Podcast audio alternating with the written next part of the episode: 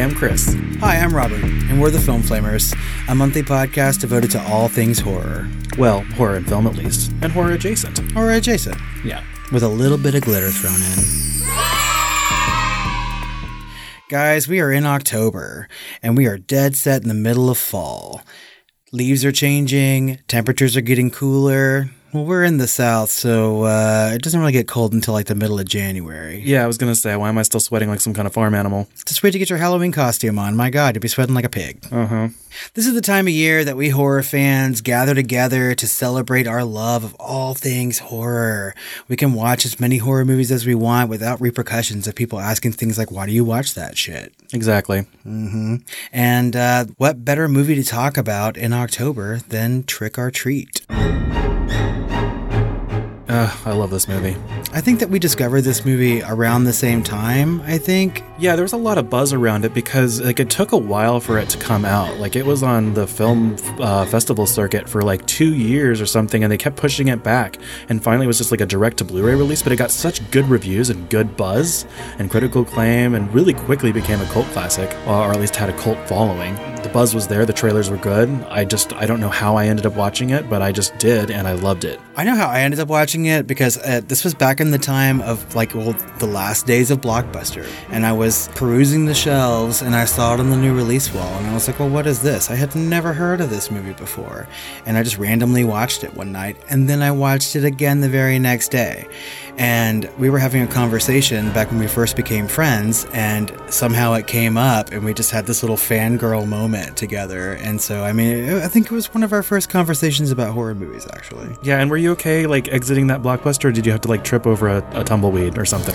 Well, let's not forget that I worked for Blockbuster for 10 years, and so when I walk into one, I expect fanfare no matter what. I know there's some Blockbusters still in existence in the world, and if I go into it, I expect my picture to be on the wall in some sort of Hall of Fame. I think there's just one. I think there's just one left. In Alaska? Oh, is it? I think so. They have like the best Twitter thing. I don't know. okay. It's funny. Well, Trick 'r Treat is a 2007 anthology dark horror comedy film written and directed by Michael Dougherty and produced by none other than Bryan Singer behind like the X Men franchise and Apt Pupil, which no Oh. one else has seen. I don't know why I said Apt Pupil. Um, the Usual Suspects uh, was his first big one. Um, he's done a lot. Well, and he's a good member of our gay community, I think. Well, I think he identifies as bi. Yeah, he's gotten into some trouble recently Oh, with the whole Me Too movement. But I, or was it Me Too that he got in trouble with? Well, or- let's just say he has a proclivity. Okay, well, uh, anyway, this was not directed by him. This was directed by Michael Dougherty. And of course, he is the same director that did Krampus uh, just recently. And coming out right now, Godzilla King of the Monsters. which I I mean I haven't seen the trailer yet. I know everyone has, but I I'm always on the fence about Godzilla. The trailer is amazing, but the trailer was amazing for the last Godzilla movie that came out, and the movie was just like meh. Wah wah. Yeah, the trailer is amazing for this one. It uses like Clair de Lune with like a chorus behind. Anyway, we're not talking about our movie. So yeah, uh, but this this movie, Trick 'r Treat, there, there's a reason we've chosen this. Obviously, I mean it's obviously a Halloween movie, but that's not the only reason. It's a love letter to Halloween. It lives and breathes Halloween. The, the- its palette is orange. It's it's just it's all about Halloween, the traditions and the rules and everything else around it, and uh, that's that's why we picked it. Well, and for me personally, like this movie features my three favorite subgenre of horror. Number one, my favorite subgenre is Halloween horror or holiday horror. Christmas, Thanksgiving, Halloween, Mother's Day, Arbor Day, I don't care. Secondly, I love anthology movies and I like zombies, so what's not to love about this? Yes, and it's not just any anthology movie because this uh, collection of stories they actually intersect, and you can see it all throughout the movie. Especially, there's just a, such a bonus with rewatching this film because you can see all of the other kind of stories in the background happening. Well, before we get too deep into it, ladies and gentlemen, this is Trick 'r Treat. During the spookiest time of the year, there are a few guidelines all ghosts and goblins should follow. Always stay on sidewalks. Never go to a stranger's house. And never go out alone.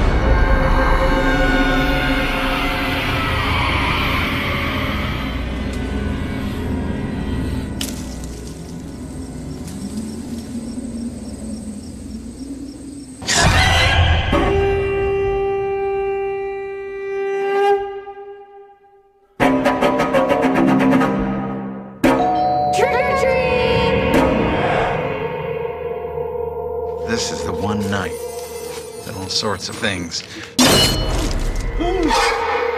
Roam free. Sorry. All these traditions. Wait, wait. What? You're supposed to keep it lit. Why? Ancient tradition? Putting on costumes, I look like I'm five. You look great. What did we do now? We meet our dates. jack o' lanterns. Why are we here? To pay our respects to the dead? The Halloween school bus massacre. They started to protect us, but Morning, guys. How are you doing down there? Hiding buddies? nowadays, no one really cares. This one's still lit.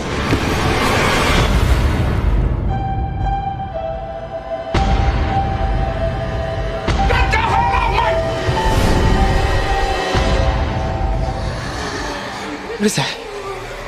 It's them.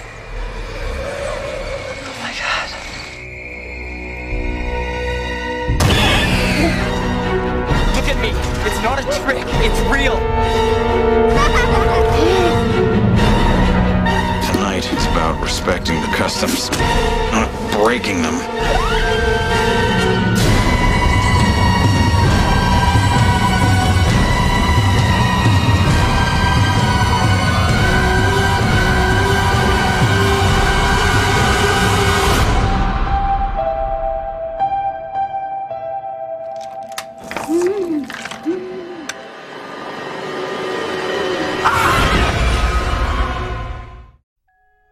Trick 'r Treat is set in Warren Valley, Ohio, a town that wildly celebrates Halloween. The anthology includes five tales that intersect over the course of one Halloween night, all being observed by Sam, a small child dressed in a onesie and wearing a burlap mask, who seems to appear whenever a Halloween rule or tradition is broken. First, a married couple, Emma, played by Leslie Bibb, and Henry, played by Tahmoh Penikett, return home from a night of partying, both a little tired and drunk. Exasperated by the evening, Emma attempts to blow out the jack o' lantern outside the elaborately decorated lawn. Henry objects, citing the tradition of keeping it lit to protect you on Halloween. Unable to be persuaded, Emma extinguishes it while being watched across the street. While Henry goes inside to prepare for their maritals, Emma angrily begins to dismantle the Halloween setup in the yard, becoming frightened by a neighborhood teen. Feeling foolish for being so scared, she pulls down a decoration and is attacked by an unseen assailant, leaving Henry to discover her mutilated and dismembered body on display as a decoration. Earlier that night, a neighborhood terrorist, Charlie, a fat, destructive child, has spent his evening devouring candy and destroying jack o' lanterns. He comes across a house with a bowl of candy displayed and begins to steal it all. He is caught in the act by his school principal, Stephen Wilkins, played by Dylan Baker, who owns the home and promptly sits the boy down to lecture him on the rules and traditions of Halloween, telling the boy, These traditions were meant to protect us. During the conversation, Charlie begins to feel sick and vomits spectacularly all the chocolate he's been eating, uh, the apparent victim of candy poisoning at the hand of Principal Wilkins himself. Pulling the corpse inside for disposal, Wilkins is set back by a barrage of nuisances. A group of trick or treaters rings his bell and asks for a pumpkin, more on them later. His crotchety neighbor, Mr. Krieg, taunts him from next door, more on him later too. And finally, Wilkins' own son screaming at him from the upstairs window asking to carve a jack o' lantern. After burying the body in the backyard, Wilkins goes inside, angry at his son for being so disruptive. He grabs the knife and follows his son to the basement to carve the pumpkin, all the while his son asking for help with carving the eyes. Together in the basement, it is revealed that the pumpkin they are carving together is none other than Charlie's severed head. One less child neighborhood terrorist to deal with, I guess. Elsewhere, the group of kids at Wilkins' door, Macy, Sarah, Chip, and Schrader, have been collecting jack o' lanterns and meet Rhonda, a special needs Halloween enthusiast said to be a savant, who they take along with them. They bring their collected jack o' lanterns to an old quarry where Mean Girl Macy tells the other kids of the Halloween school bus massacre, a local legend about a bus driver who attempts to murder special needs children at the behest of their parents, only to be nearly killed himself. Macy explains that leaving a pumpkin for each of the child victims acts as a tribute. However, this all seems to be a ruse as the kids pull a prank on the savant, Rhonda, terrifying her enough to cause her to fall backwards into a ditch and injure herself. Afraid that they went too far, the kids decide to leave, but before they can, Macy kicks one of the lit pumpkins into the water, causing the dead school bus children to rise as zombies. The kids try to flee, but they find Rhonda, the savant, holding a lit jack o' lantern for safety, locked alone in the quarry elevator, their only escape. Rhonda rises to safety, leaving her pranksters pleading for help as they are murdered and ripped apart by the zombie children below. Rhonda passes Sam, the burlap mask wearing child, as she walks back home from the quarry, resigned to the deaths of the other kids. Later, a group of college aged women have arrived in town to celebrate their own tradition, picking up men to take to a party. Inexperienced, Lori, played by Anna Paquin, is nervous and shy but determined to find her own date for the first time without the help of her older sister Danielle. The group join the street party where a masked man is stalking, seducing, and killing women with his vampire like fangs. Lori catches the attention of the masked killer, who follows her into the woods, where the party will be taking place. The other women already at the party hear the screams of Lori being attacked in the woods. When a body wearing Lori's costume falls out of the trees, they fear the worst. However, the victim is the masked killer, who is revealed to be Principal Wilkins wearing fake vampire fangs. Lori enters the party, slightly injured but alive, and proclaims that Wilkins is her date. The women begin to dance around a fire, slowly transforming into werewolves, devouring their dates and completing their Halloween tradition. Sam, the burlap mask wearing child, watches the festivities. Earlier in the evening, crotchety Mr. Krieg, played by Brian Cox, is spending his Halloween terrorizing the neighborhood children who ring his bell. We don't know if he hates Halloween, hates kids, or both. Later, hearing noises and investigating what his dog's barking at, he goes outside to his backyard to take a look, only to discover his neighbor, Principal Wilkins, making noises in his own backyard. After a fairly salty exchange, Mr. Krieg goes back inside. He hears noises again on the other side of the house and discovers that his entire front yard has been decorated with hanging jack o' lanterns. Going back inside, he soon discovers that Sam, the onesie and burlap mask wearing child, has invaded his home and is attempting to attack and terrorize him. Sam attacks Krieg, who unmasks him, revealing Sam to be a demonic, pumpkin headed child. About to kill Krieg, Sam notices a piece of Halloween candy on Krieg's chest that had fallen there during the struggle. Sam takes it and eats it. Appeased, he leaves Krieg alone, satisfied that Krieg has offered him candy. Meanwhile, pictures burning in the fireplace reveal Krieg to be none other than the bus driver who was responsible for the deaths of the special needs children from the earlier story. Later, having learned his lesson, a beaten and bandaged Krieg is seen passing out candy to trick or treaters and sees Sam watching the married couple argue about blowing out the jack o' lantern from the opening scene of the film. Krieg goes back inside, leaving the couple to learn their own lesson about Halloween.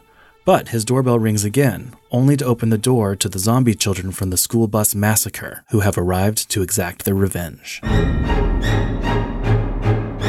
The end. Is that what had happened? Like we said, Trick 'r Treat was filmed in 2007, but it sat on the shelves till 2009 when it was released on DVD.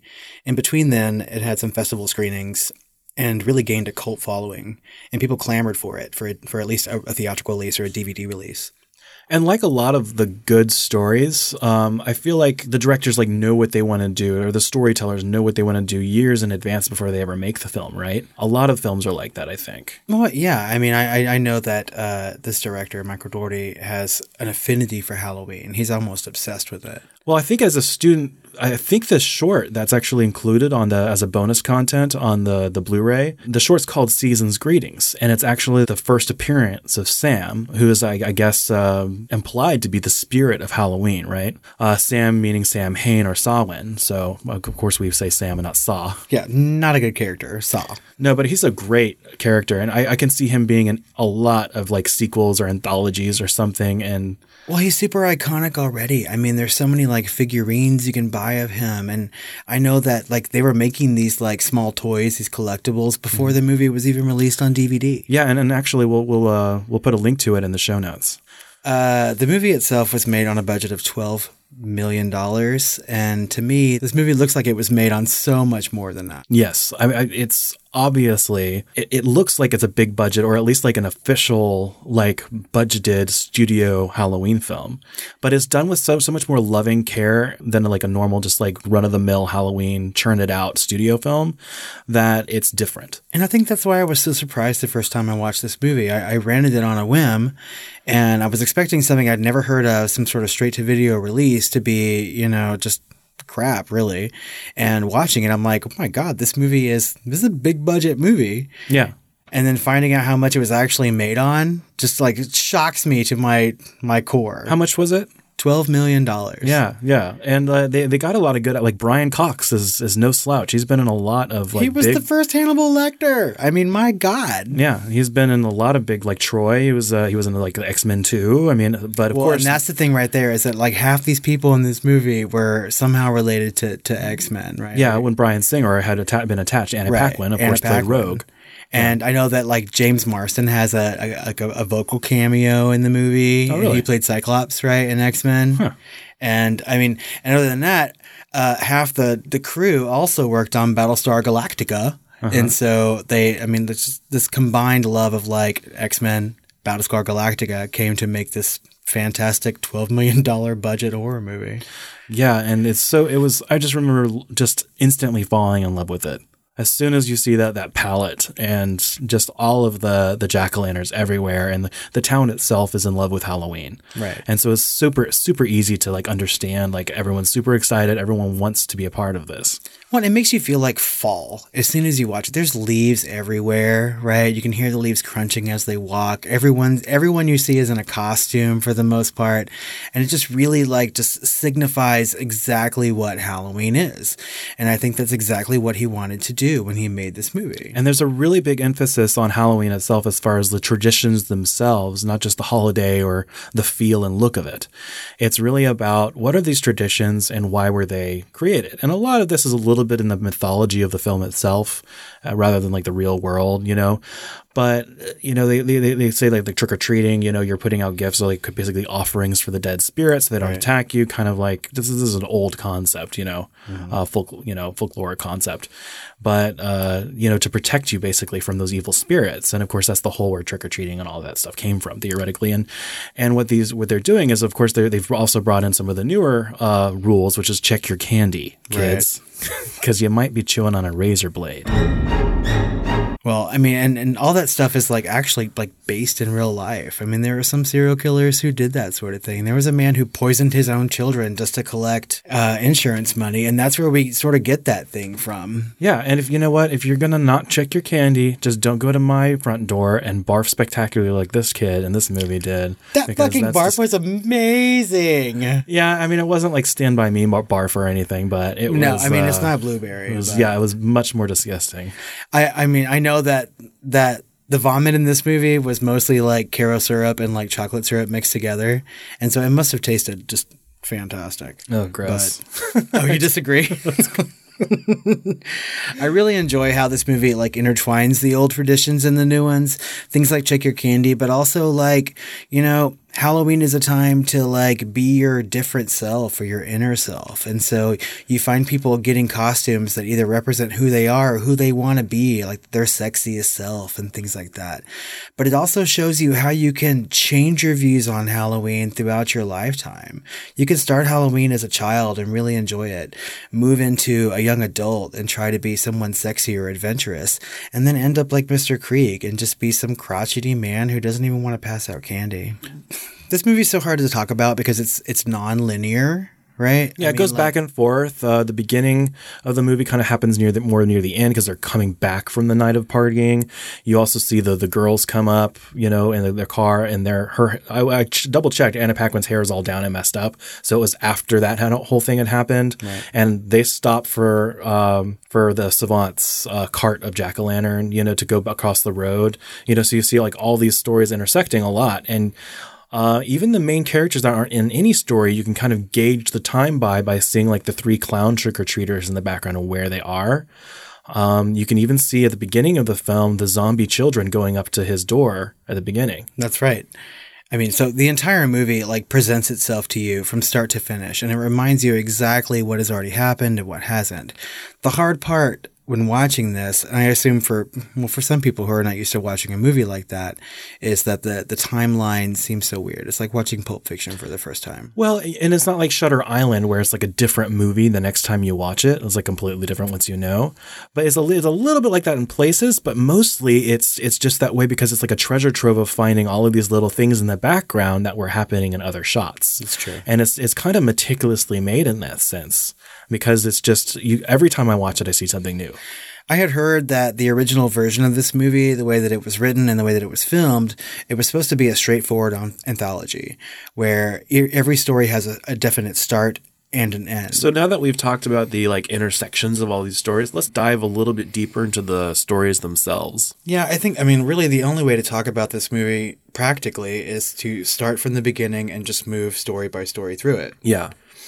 And uh, it is important to note that they intersect, but I, I still think that we need to dive in and, and just really look at the homages and uh, and some of the call outs from the stories themselves. I mean, because this movie really is a horror movie and Halloween lover's wet dream. So let's Yeah. get started. So the the first story, of course, is the what the film opens to, which is the uh, the wife and husband or whatever, where the wife hates Halloween and, and she wants to take all the decorations down, and like he goes back inside. Do you think she really hates Halloween, or she just hates the fact that he put her in a fucking box? So she literally says, "I hate Halloween." "Oh, what a yeah, bitch." yeah.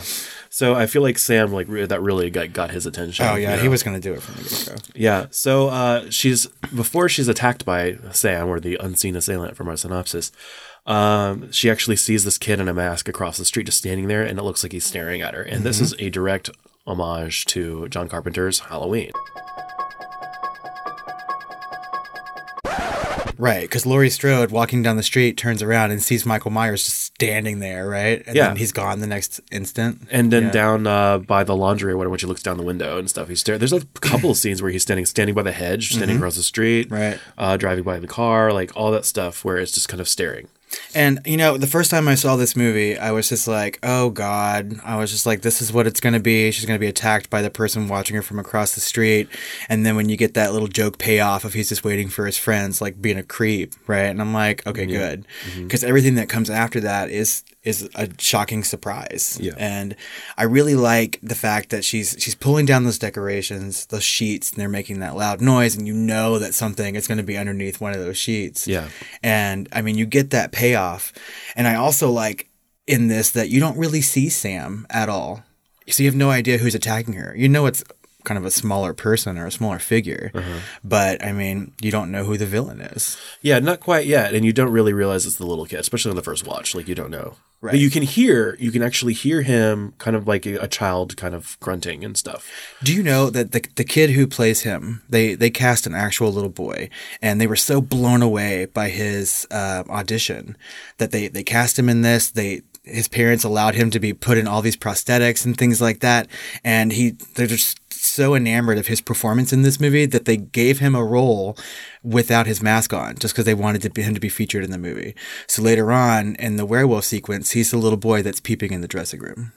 Oh, really? Yeah, he's a he's an amazing little. I was gonna like crap myself if you had said it was the the Chucky, like the son of uh, Oh, Wilkins, yeah, Wilkins. yeah. Well, and that that little boy's so cute too. I've seen him in other shit, but Yeah. um, so I mean, when she gets attacked by him, and her husband wakes up, you know. Still ready for their maritals, I guess. And who falls asleep to porn? I don't understand. You have to be so drunk to not like. yeah. Um, when he comes out and he discovers her body mutilated, dismembered Yeah. throughout the yard, that's like one of these new Halloween urban legends, right? That people are driving by these elaborately decorated Halloween yards, and in actuality, it's an, a real corpse. Yeah, and her arms and legs, like she had already taken down like the fake arm, bloody Right. Mm-hmm. arms and legs from the trees, and he sees them, but they're not. He looks at the box and they're already in the box. And he looks there and he sees like the real blood dripping and everything. And before he kind of like, like gets it, he turns around because he he the light turns on under the sheet of the one of the the sheet monsters or whatever that are the sheet ghosts that are standing in the yard. Right. And then he pulls it down. That's when he sees her like severed head with a big Fucking lollipop, in it. Yeah. Yeah. I love it. That's the best murder weapon ever. And didn't he, uh weren't some kids like walking down the street when he was killing her and they like got freaked out and ran the other way and he Yeah. drags her body back into she was the yard? under the sheet because she was pulling that sheet off, and then like the sheet covered her with the cat, and then like they see the bloods. They're like, "What the hell's going on?" Like they Yeah. think that's like maybe like a, a little play that a neighbor's putting on for them or something. But then they see the blood splatter and like the real screams, and then they just like they run away. And I think it's those. I mean, I think. I mean, we've already talked about callouts throughout the movie, but I think that the kids who see her are those three clowns Yes. that keep popping up all Yeah. the time, right? Yeah. Yeah, this movie's so fucking good. Uh, I mean, it's a really good start to the movie. I think it sets up a lot. I think it gives you all these expectations that really don't even follow through because everything that comes after this is just, it turns into a different kind of horror movie and every story progresses that way. Yeah. And it's a really good segue into the next story. So, uh, in the next story, the first thing that we see is, uh, you know, Charlie knocking down jack o' lanterns, just sort of terrorizing a town. And you, I mean, I sort of got the idea that the story was going to be about him or, you know, something that is going to befall him, and that's exactly what happens. Of course, yeah. Yeah. There's a lot of laser guided karma in this movie. Yeah, because you can't do shit like that and not get some sort of comeuppance. Especially when, you know, the the spirit of Halloween is an actual character in the film. Exactly. I mean, you just got to be on your fucking guard. But uh, when he goes to steal that candy and his principal catches him and he turns around and you, you get to see what his costume is, like this kid is really just terrible. Yeah. Like he's going stealing candy, knocking off jack o' lanterns, and the only thing that he has that's a costume is a shirt that says, This is my costume. And I'm like, motherfucker. I mean, this is terrible. Yeah, yeah. So well, he gets what what's coming to him. Of course, no no child deserves to die, but you know this one, uh, you Well, don't there really are so many for. dead children in this movie. It's it's unreal to me how Yeah. how they made this movie and killed so many children. Mm-hmm. Uh, but It also sets up Principal Wilkins as like this nefarious, kind of like sinister, because he goes through this whole lecture about like the rules of and traditions of Halloween. It's like these rules were set up to protect us, and you know one of the newer rules, you know, always check your candy, and that's Check when the kid like starts candy. barfing and and you know obviously he'd eaten some poison or like razor or swallowed some razors in, in the candy or whatever. I think it was it was poison. Yeah, right. it must have he- Whenever he walks inside, you see that set up on the table, and there's like different poisons, Ah. and there's like a half uh, dissected candy bar where he's sticking like m- like razors into it as well. So he's he's killing kids like at random, I think. And later on in the movie, we see Sam. Sam gets a piece of candy from him. Well, how would you check your candy if it's poisoned though? You I can't. I mean, there's um. This is a little off topic, but I'm going to talk about it anyway.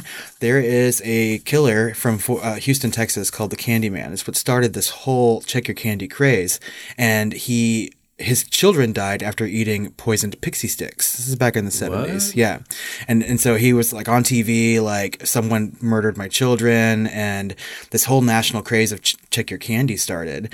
And as it turns out, he poisoned his own children. He poisoned those Pixy Stix. Yeah, he- and yeah. yeah, It turns out a lot of that happens Mm-hmm. on Halloween. When that does happen, it's usually a family member, Exactly. like And an so- aunt or an uncle or a mother or a father that's that's poisoning their own kids essentially. But what's so terrifying is that I mean, people could actually be doing this, like Principal Wilkins is, and um, you find out just the extent of Principal Wilkins's, uh, you know, effects later on because Sam shows up at his door trick or treating, and he snatches a candy bar out of the, the bucket, and later on he uses that same candy bar to attack Mr. Krieg. Yeah, Uh, this story to me is good because it it reminds you that it's okay to laugh in a horror movie. That not everything has to be so serious. Yeah. because everything that happens, including that massive puke sequence, which is hilarious, uh, sure. is just funny, funny, funny.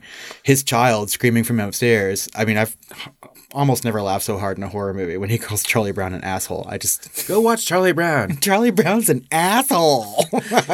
Quiet. Where he's like, language while he's burying a child in his yard. Like, yeah, the, yeah. The whole thing is is just like really kind of casual and lighthearted, and that's part of his shtick, and that's part Right. of the story's shtick. But there's also bait and switch a little bit in this one. Just like actually, there's a bait and switch in every single story. Oh, yeah. Like the bait and switch with Michael Myers um, look alike or whatever, and the Mm-hmm. the first one with the wife and husband. And in this one, bait and switch, where you think he's going to kill his own kid. Right. Like they, he keeps saying, the kid keeps asking, "Help me with the eyes with the jack o' lantern. Help me carve the jack o' lantern." Uh-huh. And he goes down, and he's like, he's already kind of upset with his kid for being annoying and yelling out yeah, the he's window muttering. while he's, He's, trying like, to bury a body. Daddy, I wish mommy were still alive. And I'm like, did he kill his wife? You know, Yeah, I'm just uh, like, there was multiple bodies in that hole, you know. And then, like, because I thought he was burying the body of Charlie, but it wasn't Charlie because that it was one of the clown kids or whatever. Right. Well, I mean, Charlie was in there Because it was his arm with Yeah. the the clown clown costume. costume. Yeah, I'm sure Charlie's body was. But you go in and, and you go to, he goes downstairs into the basement and he's following his kid with a knife. Right. And he's like, uh, let's do a less scary one this time. And He's then the, scary the dad is like is. the dad takes this really long, it takes like a good like 15 seconds like for him to like stare it down really seriously like he's gonna stab Like, his son in the the head. tension. And then you hear it like it is a gross sound, and then you look around and lo and behold, it's Charlie's head. Charlie's head. And that the father and son are carving together, and it's gross. and that's what I think. I mean, because you have this whole story that's mostly comedic, and then you you get to the end, and that that punchline is just the fucking horror of it all. Yeah. that he is like training his son to take over uh, as a killer himself, and he he talks about his grandfather at a certain point. Like, we're gonna make caramel apples just like Grandpa used to make, and you can just sort of get the idea that this is what this family does. And later on, at, at the end of the movie, you see his son, Principal Wilkins' son, dressed as Principal Wilkins. That's his costume. He's sitting on that porch wearing a bloody shirt and tie, passing out candy to other kids. And so he's continuing this constantly. That's just- true. I actually had noticed that before. Yeah. At the end, he's dressed as his dad. He has taken at over the for his beginning. father. At the beginning, he's dressed as Chucky. So I mean, I just I, I like this story too. I think it was a, a great way to follow the the murder of the the wife in the first one. Yeah. and it just shows you that this movie is going to be both fun and terrifying. Yeah. What's the next story? The next story is the kids, right? Yeah, the next story is the school bus Halloween school bus massacre. Yeah. Sounds like something out of Kill Bill. Yeah. I I mean I like this story a lot too. What, what I think I like the most about this one is it's a complete Peanuts homage. That uh, Michael Dougherty said that he he wanted to to do a Great Pumpkin, and he originally um, named these children after Peanuts characters, and the studio said no, we're not going to do that, and he changed them slightly to something else. Yeah. And I mean, like, so these kids are out doing their own Halloween thing, and they're gonna prank this special needs girl. Yeah, because of course they're. It's like, well, wh- what sadistic mind came up with this plan too? It's like My right? fucking spirit animal. That Don't- little girl is my spirit animal. She's such a bitch. the mean girl? Yes, Macy. I love her to death. I hate her. Like I love her so much. Well, it's like okay, but you- uh, the whole massacre was on special needs kids, right? Why are you going to take like the only special needs kid you know out there and scare the, the shit out of him about it? because her pranks are literal. I don't know. Yeah, it's like okay. Whatever. I just love that she's such a bitch and she's dressed as an angel, and it's just like. I love it. Um, I like this story a lot too because it's also really funny when they go to that woman's house to get a jack o' lantern and they're having that adult like sex party Halloween thing going on. In Yeah, the it's their teachers, yeah. yeah, and the the chip is like they're like, what even was that? And he was like, that was Coach Taylor in a hot dog costume, but fucking a pig. Let's, just like, let's just not. let's just not. yeah, but the, it's also a call out here because they're like, we can't find all the jack o' lanterns we need. Someone's been smashing them. Of course, call out to right. Charlie from the mm-hmm. beginning, who is now throwing up all over himself. And of course, they get to Rhonda's house, and there's just jack o' lanterns everywhere. Yeah, because she's uh, theoretically she's the quote unquote savant that is she loves like, Halloween. Mm-hmm. Yeah, doing all this stuff with the jack o' lantern. She knows all the history. she even was a good the- little actress too, where Yeah. she's talking to Chip, and she's like talking about Samhain and like you know Halloween's origins, and he's just like. What? And she's like, "Oh, I like your eye patch." I mean, it's just like there's good writing in this movie and good performances, especially from such small children. Yeah. And uh, you know, they go and it's actually a very effective like set piece too. Like Oh, the yeah. Corey is really good looking. Like and then the and then the kids get in costumes to try and scare her and their costumes look fairly legit. Mm-hmm. I love it when they when they do kind of a bait and switch that way because it's like, oh, like that those are scary, but it's like eh. But then the real zombies come and kill, you know, them after they've done their trick on Rhonda and uh, she escapes or whatever, and they look really legit. Like they, look do. scary. I mean, I yeah, I, especially I, the one with like the bag, the bag costume one that was super short. yeah, that's Whatever. terrifying. Anyway, oh my god, Because it looks like his skin, it looks like his head, and it's like boxy and weird. And Uh, that okay, so the flashback sequence in this story where they talk about the the massacre of these children on the school bus, and of course, there's a big orange filter on that whole. oh yeah, it's all sepia toned, Yeah. but it looks beautiful. I mean, this movie is it, they they made that so well, and I know that this movie was shot in Vancouver, and they they they went up there in November thinking it was going to be really fall and be the perfect setting, right? But it was actually like snowy and rainy the whole time, and they were shooting that sequence one day, and it was just pouring down rain, and they were going to scrap the entire day shooting because they really they really wanted like this like heavenly light to sort of shine on it, and they're just about to scrap it, and the rain stopped, and the clouds opened up, and the like ray of sunshine shot on that bus, and they were like, perfect, let's do it. So it was all kismet,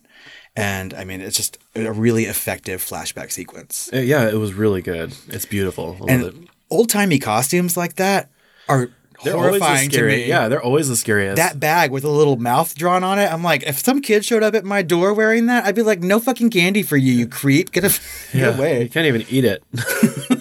it was a cutout from a magazine, like serial killer style. It was. Oh yeah. it's just horrifying to me. I uh, um, I, I do like the zombies in that movie because I, I think I've already said before in this recording that this movie features my three favorite subgenre, and zombie is right up there with it. So I'm glad that they threw that in there. Yeah. Totally. And of course, we get more Halloween traditions because uh, the zombies come out of the water after Macy kicks a lit pumpkin, extinguishing it, Yep. which sort of destroys them at that point. And it goes we find that Sam was probably there, like looking over the edge of the quarry. Oh yeah, because we see time. him when Rhonda escapes with her lit pumpkin. I mean, she's smart. Yeah, it's almost another bait and switch that she doesn't let them in the elevator to save them. Like she's like, nope, this is my revenge. And would you though? I Yeah. mean, like, And then she pushes. You think she's going to unlock the, the gate for them to get into Mhm. the elevator, the quarry elevator, and then she just pushes the button, and they're like, "No!" Yep. And uh, you know, because at the end of the day, you feel bad for like the little kid. You feel bad for maybe the girl with the retainer. You might feel really bad for the the kid that was actually concerned for her. But they, at the end of the day, they all participated in this prank against her. And so she just goes up the elevator. You can hear them just being ripped apart. Mhm. And uh, she goes up there and she sees Sam just like dragging and going towards the quarry, and Oh, she's yeah, walking just like, away. "What up?" Yeah, they just kind of exchange nods and or whatever, and then just go on their their happy little way. Uh, I mean, I again, it's a, a, a great story. I think the characters in that are, are fantastic, and I, I really wish that that mean girl would have lived because if there's ever a sequel to this movie, I just want to see what she's doing when she gets to high school because I bet that she would just like fucking terrorize Carrie or something. She's just one of those kind of girls, and I love her. Yeah. Mm. So the next story is The werewolves. Yeah, and uh, of course, I'm a I'm a fan of Anna Paquin. She's no slouch in horror or horror adjacent. Oh no, yeah. I mean, True Blood. Come on. Yeah, True Blood, and of course she was an X Man, and uh, Mhm. she won what? She was one of the youngest. She was the second youngest uh, recipient of a Academy, Academy Award, Award ever for the piano. with Helen. I remember that acceptance speech. I almost said Helen Hunt. Um, Holly Hunter. Holly Hunter. Yeah. Thank God it wasn't Helen Hunt. um, so I this this this story is good because it really gives you a sort of modern day take on Halloween. This is what we see a lot these days.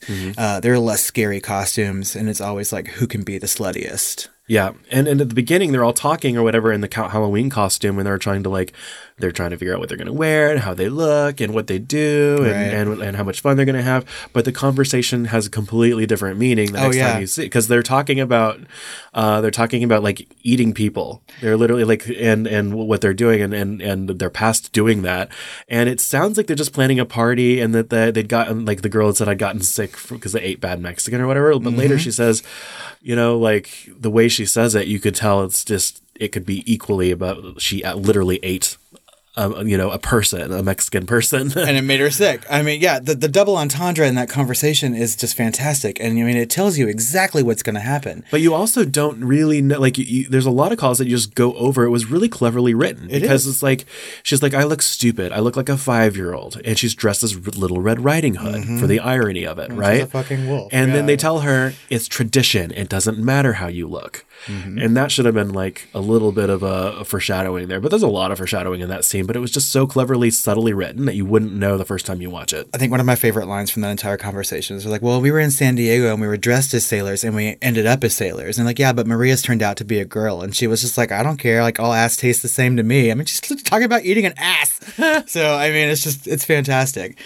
And uh, when they sort of split up, and uh, Lori goes on her own to find her own date, and she's like walking through the carnival, and she like sees people, and she's like, "Oh, I think I'll talk to that," and then he ends up having a girlfriend, or I think I'll talk to this guy dressed up as like a barbarian. It turns out to be some like militant big lesbian or something. I mean, it's just like you can sort of put yourself in that situation of being an inexperienced person on the prowl, like you know, not quite feeling your sexy costume and not finding someone to pay attention to you. I mean, and you you really start to feel for this character. And they they called her and they were like, "Okay, give up. We've already found someone for you." It was this That big guy baby. in a big baby costume. Yeah, it was, it was not- and she's like, "Fine, I'll go." But she also knows that someone's kind of stalking her. That's little, right. You know, and that happens to be the you know the vampire, uh, the guy that's already killed someone in an alley as a vampire. And of course, it turns out to be Principal Wilkins. And let's talk about how effective that kill was. I Yeah. mean, so like he's murdering this woman in a back alley and she runs out for help.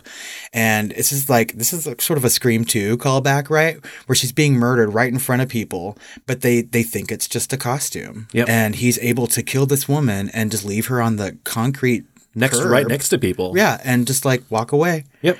And so uh, once we see that guy, we know that he's bad news. And when But it shows her. It shows her realizing it as she's trying to escape him. Right. And like That she's no one's looking, gonna help her. And she's looking at people and they have fake wounds Mhm. for their Halloween costumes. And she's Right. like, she has this realization that I'm not, not going to get help. She Yeah. turns around and the vampire's there staring at her, Right. ready to just oh, finish the job. I mean, it was. I mean, it's it, it's a, it's an effective murder.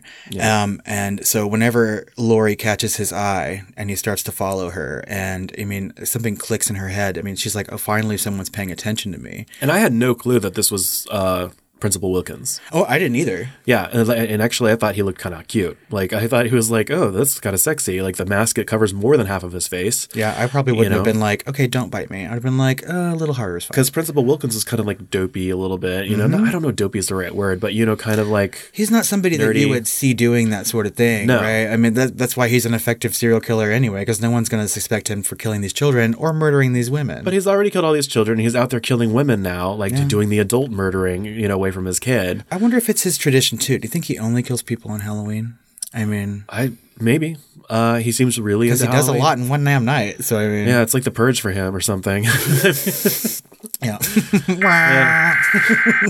he probably tells all his kids, "Hey, the kids that he hates, the, the problem kids at school or whatever." Yeah. He probably tells, "Hey, come by my house. I have all this candy. yeah, I'm giving out full size candy bars. Yeah, With razors in them." Whenever she starts walking to the party, resigned that she's not going to find her own date, And of course, it's through the woods in a misty wood scene Right. that's beautiful. Of course, like just like Red Riding Hood, you know. Wasn't it called like Sheep's Meadow? Yeah. Is that where it's at? I'm like, it's a little on the nose. Come on. It's called Sheep's Meadow. Meet us there. We won't eat you, I swear. 233 30D.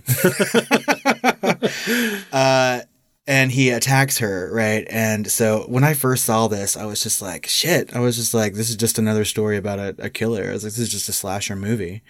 And when his his body falls out of the tree and you think that it's Lori and all the girls are reacting to it and they reveal it to be the masked killer, that's when I knew whatever was going to happen after this was going to be something really fucking special. Yeah, Like, and and then uh, and then yeah, because I thought it was her too. Yeah. and then it, it turns out to be him, and then they unmask it, and you find not only is it not her, but you also get the double shock that it's Principal Principal Wilkins. Wilkins. Like- and then they go and like open it. She's like, he bit me, and then they open his mouth and like rip out the fake vampire fangs. She's like, oh, that was nice or whatever. Mm-hmm. And then it's a little special here because when they turn into werewolves to consume their prey or their dates or whatever you want to call them their dinners, uh, they're literally ripping off their skin, which is not is I don't really remember another another werewolf movie. I'm not huge on werewolf movies, but I'm not sure I've seen another one where they're ripping. I've seen all the transformations where they're kind of morphing into the werewolf, but this is definitely folkloric, where uh, there there is precedence for this, where they actually are ripping off their skin and becoming their wolves under. It's basically the whole wolf in sheep clothing Exactly. uh, riff, you know. And well, I mean, there's movies like American Werewolf in London or movies like The Howling really feature these practical effects transformations. Yeah, the And this morphing is, effects. This is a huge callback to that mm-hmm. um, because they could have easily done some CGI bullshit where they just like magically are wolves or whatever, uh-huh. and like just the, the the sounds, the foley work of them like ripping their skin off. Is Just- that, that mean, those effects of skin ripping the skin off was actually really good, and then they mm-hmm. do a little bit of maybe some makeup and CGI on Anna Paquin's face because she doesn't rip off her skin, I think I think it's all practical, really. Like but all the others are. yeah, and the- then the wolves themselves are basically Muppets. I know. Whenever she walks over to look at her sister and does a little head tilt, and I'm like, "Oh, that's touching because it's her sister." And I was like, "Oh, that wolf should have stayed with like half skin on because that looked looked like a- better than the wolf." She's The- like, "Do it." Yeah, the only thing that looked bad was kind of like the wolves when they're fully transformed because they literally they look kind of like hand puppets. I really wish I can go back to my first time having sex just so I can be, say it's my first time. Bear with me. You know, I'm just like, God, what a wasted moment. but uh, but uh, yet again, Sam. You know, Is our, watching our it. favorite Spirit of Halloween child is uh, watching, just actually sitting on a log right there in their midst, almost as if like like they, they know like who he is or know of him or something because they're comfortable with it or they don't see him. I don't know, but he was there around the campfire sitting on a log. There's a there's a callback to this story in the the prior story with the children because they're in the elevator together and they hear the wolves and she goes werewolves. Yep. Right. So everything, every callback in this movie just sort of helps you establish a timeline. Of right? course, and Yeah. of course, that girl that was being murdered earlier stops our uh, husband and wife couple on the Mm-hmm. street, and they're like, "She's drunk. Don't help her." Exactly. Yeah. Yeah. Oh my god. Uh, I think here's another piece of trivia too. Did you know originally when those women were dancing around the fire and peeling their skin off, he wanted to have it set to Peggy Lee's Fever, like "You give me fever," instead Oh. of Marilyn Manson, and they they changed it later on because they thought it was a little too like tongue in cheek or whatever. Yeah, and I liked I liked uh, you know "Sweet Dreams Are Made of These" by Marilyn, or you know the It's cover by Marilyn cover, Manson. Um, on that, that on that scene, I thought it was really actually pretty effective. And there's one more callback in this story. Uh, do you know who one of those female werewolves are? No. She's Mrs. Henderson, the drunk cat lady who gave candy to the kids, the Peanuts kids. And the person that she brings to the Sheep's Meadow to kill is the coach in that hot, hot dog costume. Oh my gosh, you, really? Yeah, all you can see is the hot dog costume. I saw the hot dog And costume. you but see I, her gloved hand like pulling the costume away. So she's she's a fucking werewolf. Oh, nice. I know. I mean, it's just like the small touches like that that just really make this movie something you need to watch so many times. Uh, yeah, every single time I watch it, uh, I, I find new, Something new new. things. Yeah. Um, uh, moving on from that is the the final story of Crotchety Mr. Kreeg, who is just like a Halloween Scrooge. And uh, I mean, I can't. I I love Halloween so much. I do not want to become this kind of old person that I just turn off my light and not pass out candy. It's my favorite thing to do at Halloween these days. But he's got a reason. He he you know he has got bad memories and almost died on Halloween when he Yeah. was you know basically contracted to kill all these special needs children by their parents. Now he didn't you know obviously we've we've discussed a little bit about this where he didn't actually do the deed. Um, Right. You know he he had still had a chance to change his mind. We'll never know. We just don't know. But uh, the it was the Dracula kid. he was certainly that- culpable in this murder. yeah, I was trying to escape, but ended up just driving the bus off the cliff accidentally. So, but he put them in that situation. He locked them in those seats. Uh, so he's ultimately responsible, but that's not why he's in trouble here. He's in trouble because he, he's being an asshole to trick or treaters, Mm-hmm. and he's not giving them candy, and he's trying to scare the shit out of them, and he's just not decorated at all. Right. Sam is there. In fact, he's stealing their candy. He uses his dog, which has the best fucking name of it. His dog's name is Spite. Yeah, yeah. And uh, like he's stealing these kids' candy and eating it himself. I mean, he's just a curmudgeonly Halloween Scrooge. yeah, exactly. And he gets what he deserves a little bit. Yeah. Uh, but it's such a good scene because it's it's almost reminds me the whole thing reminds like as soon as Sam, you know, like um starts doing the crawling on the ceiling stuff. You, there's so many homages in this scene alone, but the whole thing is kind of a nod to John Carpenter and a couple others. The character's even made to look like John Carpenter. That's right. Uh, Mr. Kreeg and uh, I don't know where the dog went. Oh, the you just hear the like the whimper. So you don't know what happened to the dog, but you just hear. I feel like Sam might have killed him. I assume the dog is dead.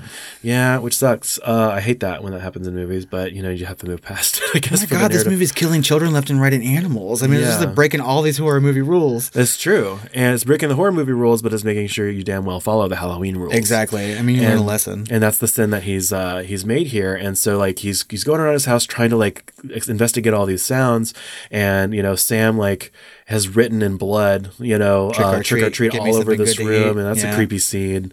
And then later, you know, they have this whole back and forth fight, a kind of Evil Dead style, and he he ends up shooting him with a shotgun, uh, Sam. Well, let's we have to talk about the huge reveal of Sam too. So we've, we've only seen Sam in a burlap mask, and when he's attacking Kreeg, he pulls the mask off, and he is just like this pumpkin, this demon pumpkin. Yeah, and, and which is a practical effect too. Like none of that was CGI, and that's amazing to me at Oh, this yeah. stage in the game of movie making. And it really is. I mean, like that's how John Carpenter would have done it. He would have made a practical effect like that, and it was super. Effective. Yeah, it was uh, it was really like Stan Stanley Winston kind of. Oh yeah, I mean, like when he shot the pumpkin, and there's like actual pumpkin guts coming out of it. I mean, like it's. It's yeah, and, and for all the audience first timers watch, they think it's just some kid that just happens to be around. You know, Right. you don't know if it's special needs or, or what it I is. know. but obviously, you find out that this thing is more than just a kid. This thing is like demonic, or it's a, the spirit of Halloween, He's or whatever you want to say. Is- Yeah. yeah, he's there for a reason. He's there to enforce. I like I like this story a lot because um, And yet, the monster, the face on the pumpkin, like it's still like the adorable like Disney proportions. and exactly it's, like, adorably cute. He's like smiley and big eyed, and I'm just like, oh. Yeah, it's demonic, but at the same time, it's adorable. I don't know where to put my emotions. I'm confused when I look at it. I But would adopt him. I love Sam. I'll I- take it. Yeah, I, I want a doll. You know, They make them. But the, there's even an homage here to, of course, uh, John Carpenter's The Thing when he shoots his hand off and uh, and Sam's hand just like goes skittering across the floor like Addams Family or something. Yeah. But it, it's, an, it's an homage to when the the thing the, the head gets cut off of one of the guys or whatever, and it legs. sprouts legs and crawls away, yeah. and the character's like, "You gotta be fucking kidding." Brian Cox gives like an amazing performance in this story, he's in this this movie in general. I mean, he's he's a very good actor. I love it when he's in horror movies. I think he was a great Hannibal Lecter. He's he's really good in another movie called The Autopsy of Jane Doe, and he's he's a good horror actor. And this story is mostly silent, so his entire performance is just him acting, the, visual the, the wheeze that he makes and whatnot. I mean, like he put himself into this character for such a small part or whatnot. And I mean, it, it goes to show the, the power of, of this particular filmmaker to make a movie like this. Yeah, he got all these big name people. It's all acting and set design and atmosphere and editing. Yeah. Um, you know, it's it was all done for visual storytelling, and it works really well here. I, it's one of my favorite parts of the whole movie, and it's also the payoff of the film. Yeah, because once he uh, he's finally you know kind of cornered by Sam and he's injured and he's like been pushed down the stairs and with you know and like candy and razors but all the candy that's fallen down the stairs or whatever when he falls down is like hypodermic needles mm-hmm. and there's mm-hmm. razors and there's real candy and all this stuff and there's broken glass and so he's like his glass all over his hands and everything and he's finally cornered by Sam and uh, he uh, one of the candies like falls on his chest or whatever right. and Sam like goes to stab him with the with the broken uh, lollipop which he uses later as a murder weapon obviously uh-huh. on the on the wife and husband or whatever really just the wife um, Leslie Bibb. Leslie Bibb. and anyway, he he's actually instead of stabbing his chest, he stabs the candy bar, and and he has been given a candy bar, and he is appeased, and he essentially just leaves. And he and uh, Mr. Creed gets it, like he understands why he's he, why this happened. Right. And he goes to uh, it actually in between before the the doorbell rings again with new kids or whatever. You actually see in the fireplace the pictures that he had been burning of those uh, murdered children. Of the murdered children. So he was the bus driver. Yeah, I mean, so he must have. First of all, that picture obviously was taken on the day that he killed those kids. Why would he have it developed? I don't understand why that picture exists. Well, in the story, they said he he disappeared. So obviously, right. like changed identities or something. He was or... in the same damn town. Yeah, I, know. He, it doesn't he didn't try very hard. He didn't try very hard to change his identity, and he developed a picture of the kids that he helped murder. Or the writers, you know.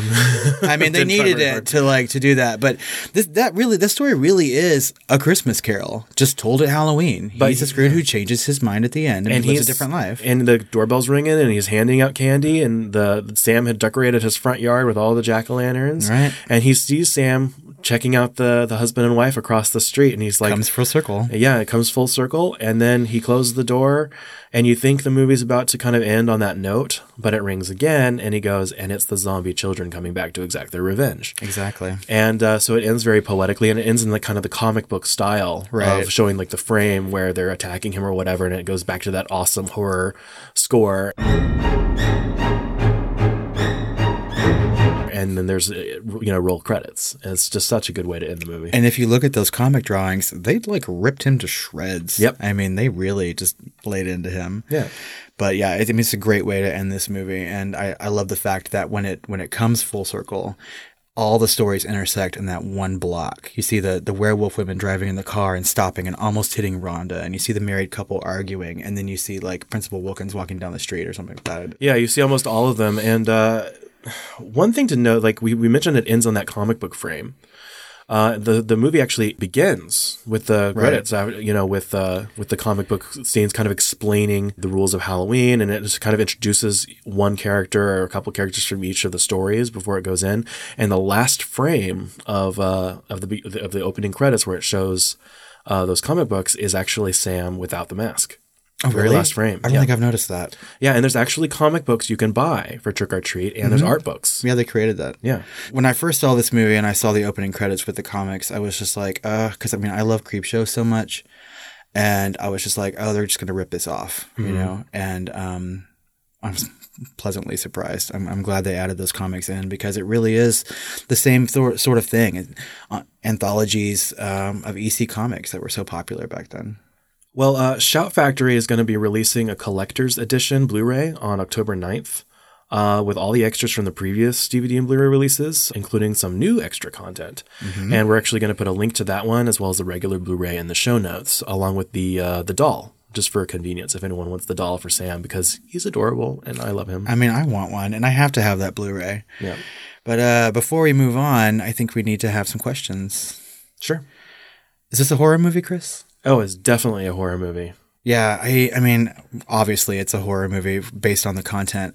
Um, I think that as other movies we've talked about, there's so much homage and tribute in this movie to past horror films, and um, it takes itself seriously, but not too too much. And it just it has created his own horror movie, sort of like based and calling out to others. Yeah, it's just it's so rich. It's just jam packed with love letter to Halloween and the homages to other Halloween movies and uh, horror movies rather. Yeah. and just uh, and so many like tropes and then subversions of tropes Right. and bait and switches and call outs and twists.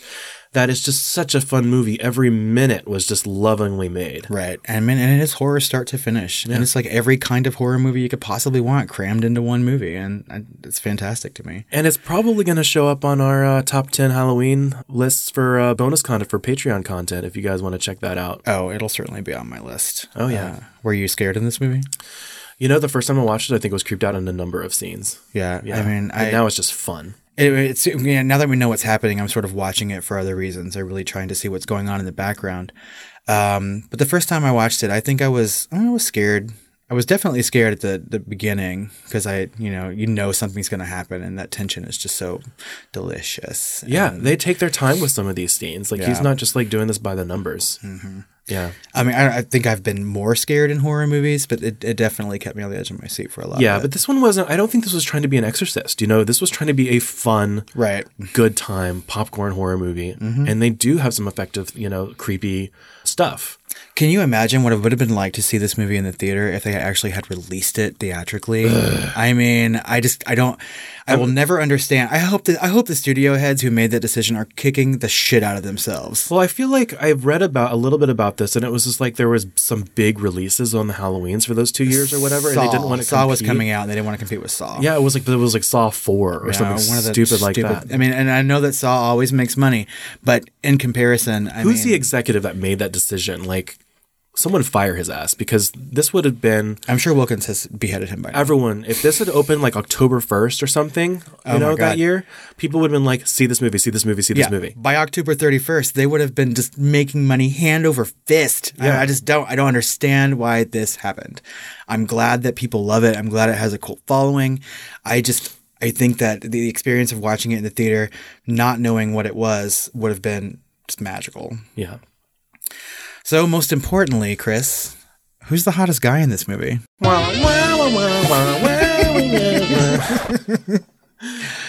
Uh, I think it's Tahmoh Penikett Yeah, I, I love Tahmoh Penikett. I from think he's uh, Battlestar hot. Galactica, and uh, he was in Dollhouse with uh, Eliza Dushku by Joss Whedon. Mm-hmm. Um, and he's been a number of other things, but he's probably the he's probably the one. He's he was super hot in Battlestar. I think he's hot in this movie, but he's he's not my hottest guy.